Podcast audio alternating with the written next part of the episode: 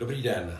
Já jsem velmi rád, že eh, jsme mohli přijmout eh, pozvání Ladislava Wernera a nacházíme se v jeho úžasné firmě, kterou budete moct eh, poznat v dalším příspěvku.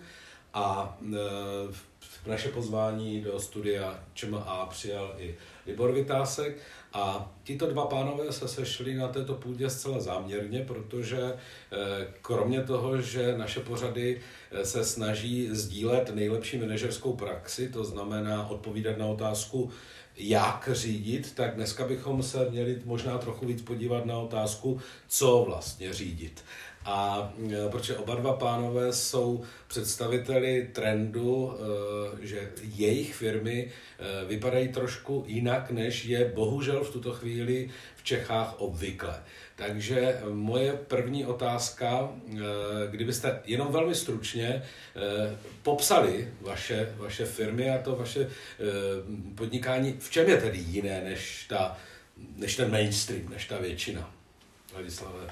Buďte To je diskuze na 20 minut, ale do jedné věty, tak asi bych řekl, že je reprezentantem podnikání s finálním výrobkem vysoké přidané míry lidského umu, který potřebujete k realizaci.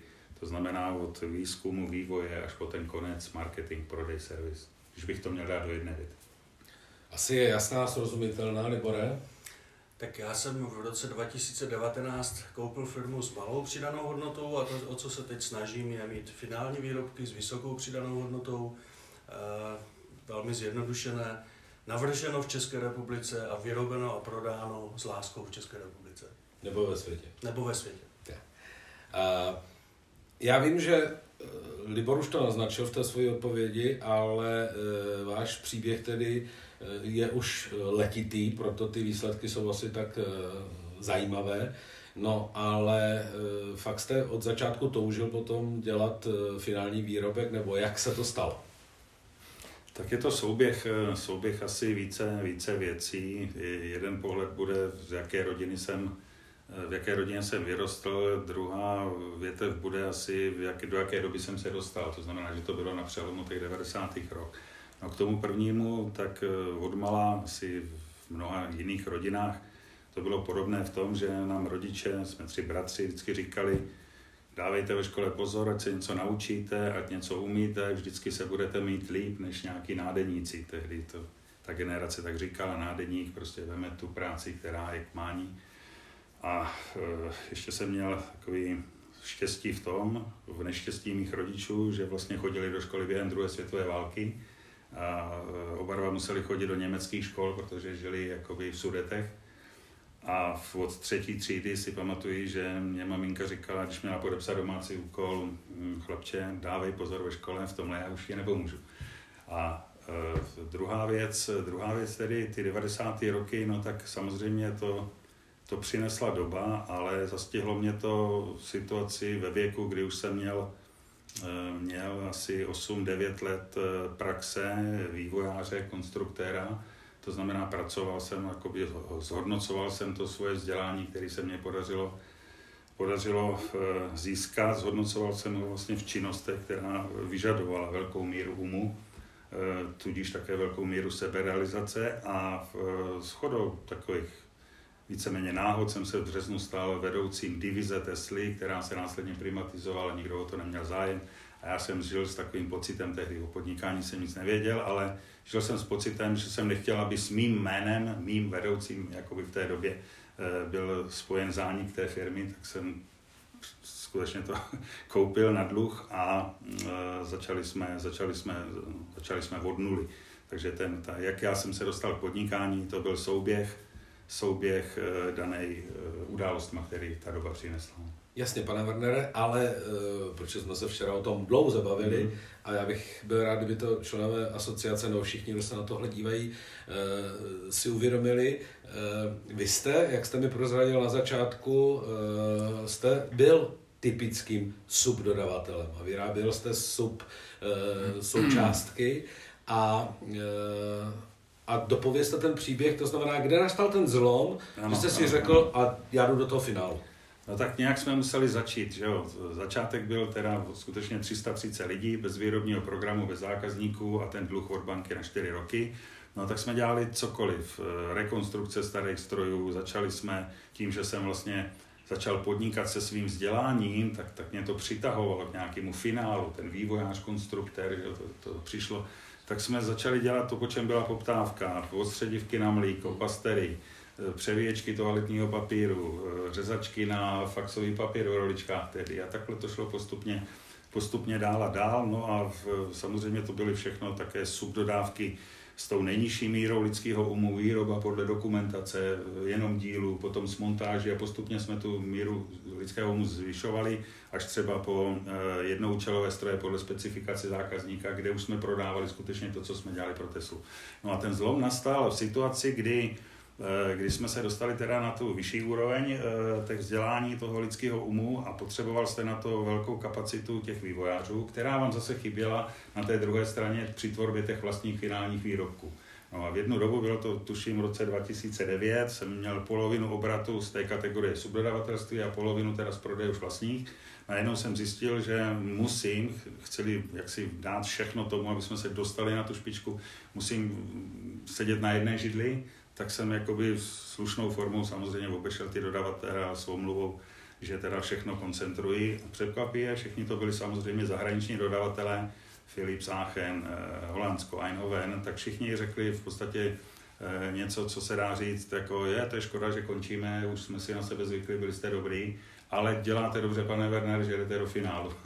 no tak jsem to risknul a v tom roce teda jsem touhletou takovou přirozenou cestou toho vývoje, toho podnikání jsem jakoby opustil a zůstali jsme jenom dodávce náhradních dílů, že jo, do všech těch technologií, co jsme do té doby vyrobili a všechno jsme to vsadili na tu jednu kartu, která se nám teda stonásobně vrátila v následujících letech.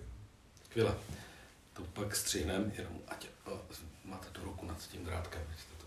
Tak, eh, pokračujeme eh, v otázce, Libore, kdyby si, ty si řekl, že vlastně začínáš, eh, tuhle cestu. Eh, já tě znám jako velmi úspěšného konzultanta, takže kdyby za tebou přišli eh, manažeři, kteří, nebo podnikatele, kteří mají chudí touhle cestou, eh, tak co bys tady poradil, jako kromě příběhu, který jsme tady slyšeli, jako ten návod, jak teda najít tu cestu k té firmě s finálním výrobkem?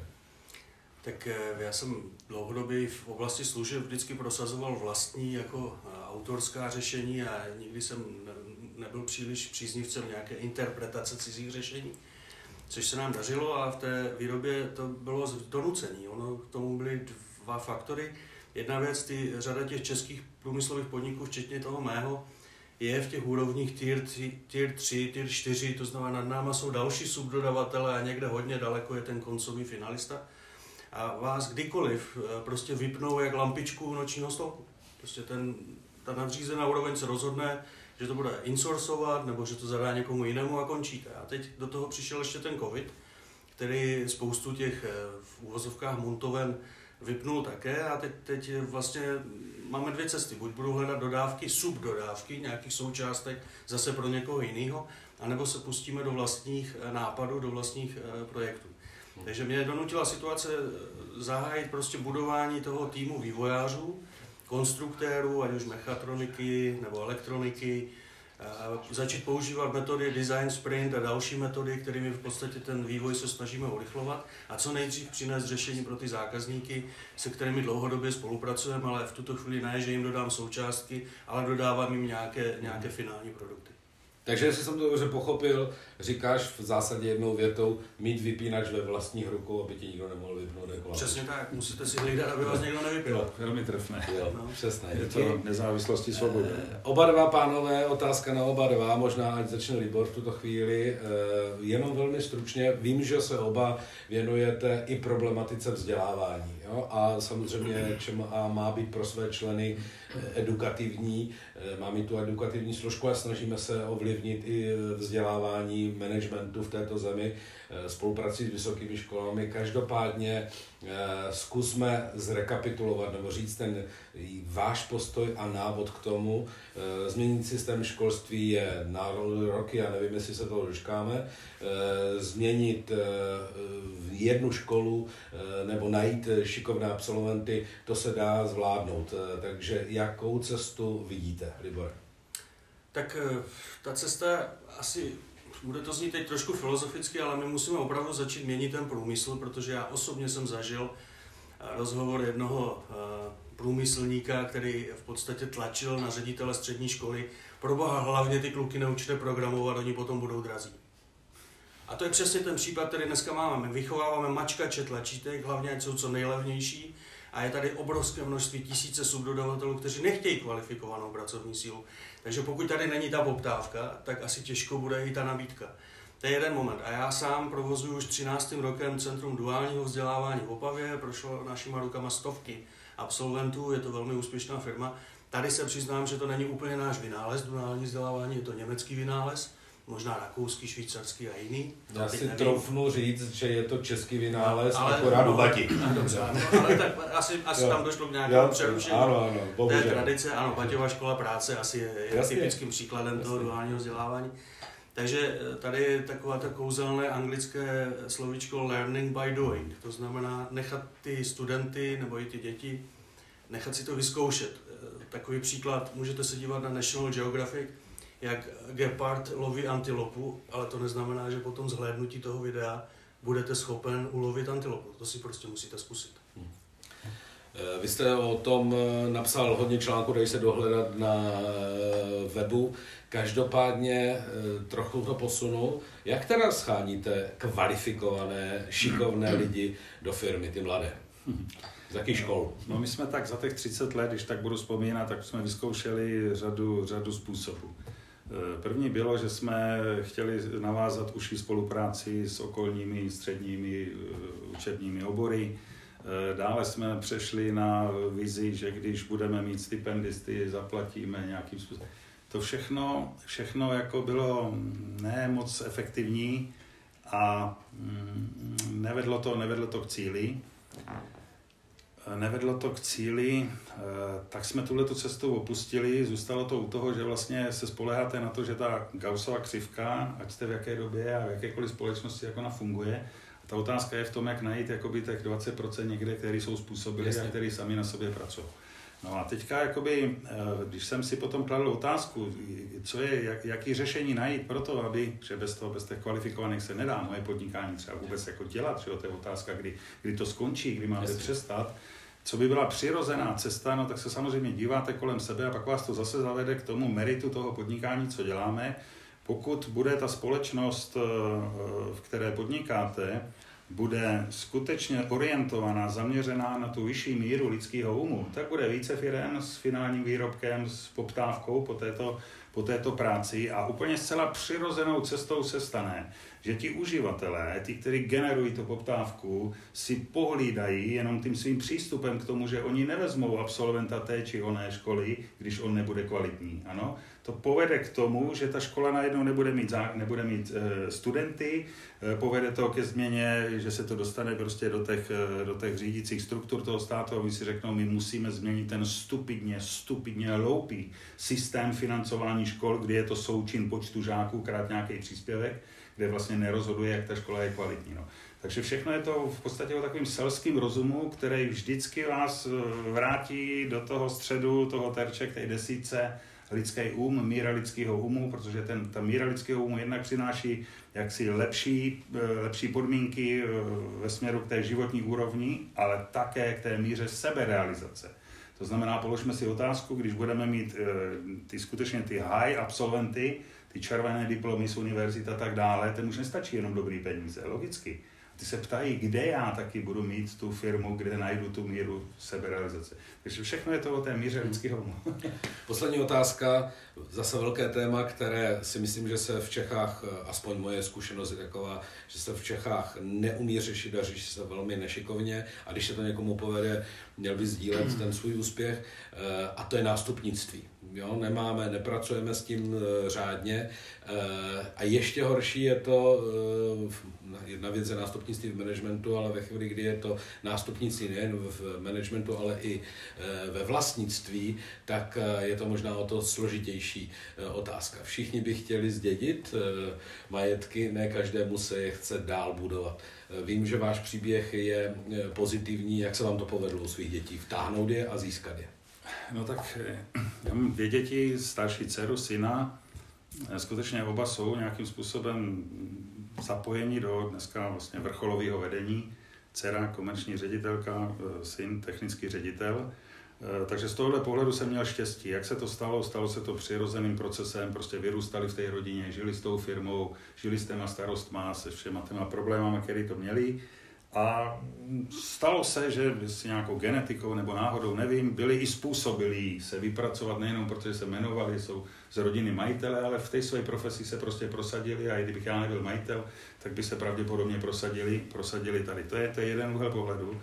Druhý úhel pohledu jakoby není nezbytně nutný jako žít s představou, že se ty pokračovatelé rodiny musí účastnit toho chodu. Jo vy, vy, vy, vy potřebujete pro, pro úspěch té firmy vlastně šikovný lidi. Jo. To stačí, když oni budou teda majitelé, nebo teď jsem někde jinde, nemusí to být třeba tady aktuálně, ale jsem-li majitelem, mám nějaký eh, dědice, pokračovatele, tak stačí, když oni budou dobrý hospodáři, když oni si ji budou schopni najít a uvědomit si, že potřebují dobré manažeři, dobré zaplatit a oni tu firmu budou řídit. Jo? To znamená, třeba dnešní chod této firmy nesouvisí a nepadá jenom se mnou a s mými dětmi, chraň Bůh, tak potřebujeme kvalitního vývojáře, vedoucího výroby a tak dále, těch profesí. Takže e, ten problém, já měl to štěstí, že je to taková ta, taková ta, ten pohádkový příběh, že to má pokračování v rodině, ano, ale není to nezbytně nutné.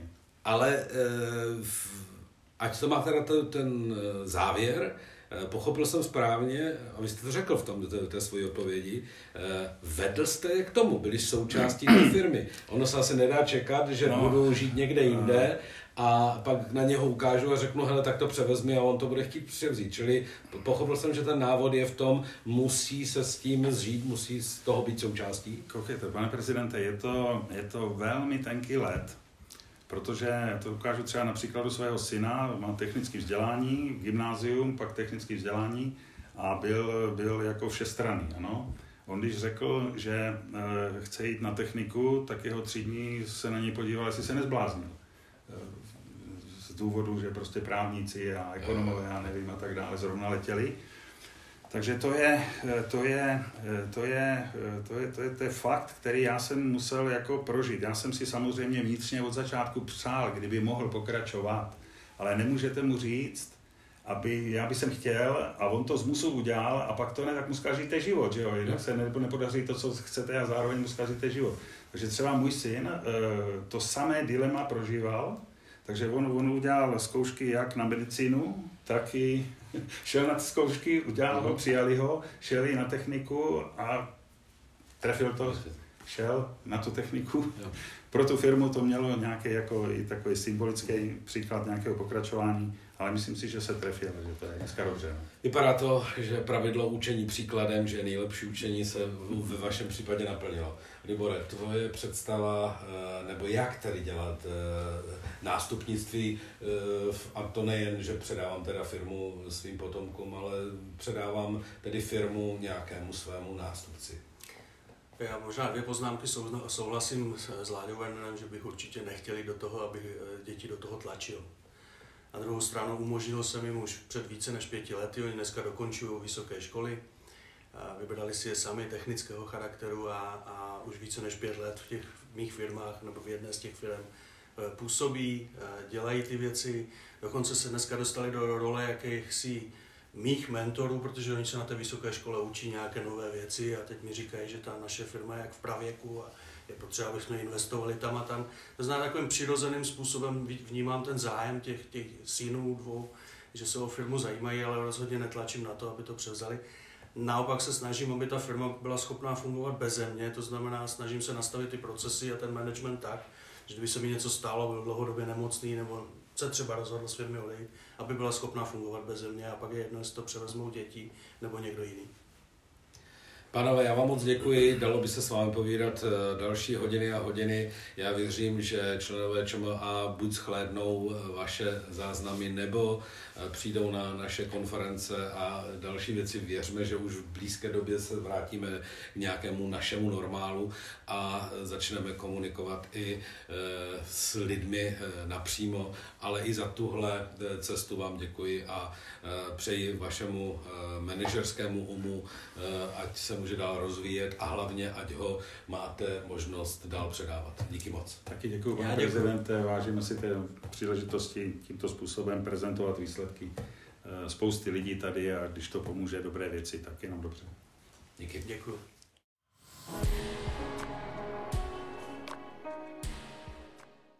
Dobrý den všem, já bych chtěl poděkovat za pozvání do firmy Soma i za setkání eh, s Láďou Wernerem který je pro mě velkou inspirací a, a budu velice rád spolupracuji, známe se už řadu let.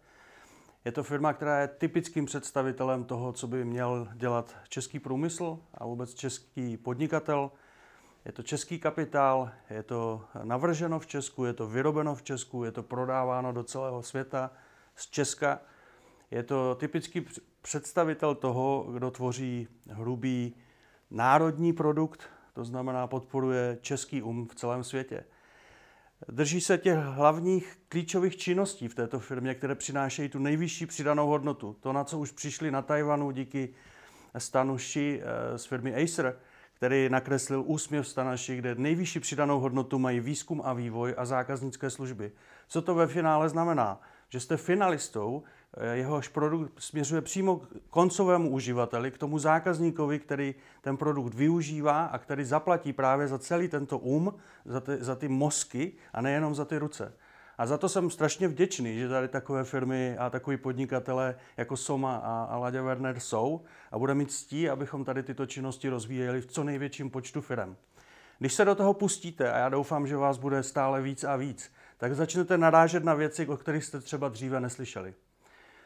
Eh, já sám jsem vyvinul finální produkty a začali jsme je prodávat globálně a první, co dostanete, je ťavka, protože zjistíte, že se nedokážete zapojit do mezinárodních platebních systémů, protože tato naše česká země má takovou pověst praní špinavých peněz, že se do těchto systémů prostě nedostanete. Takže jako hrdý český podnikatel jsem byl donucen, abych zakládal firmy v zahraničí, v těch vyspělých západních ekonomikách, abych se vůbec mohl zapojit do těch mezinárodních technologických globálních platform a byl schopen účtovat za naše finální produkty peníze.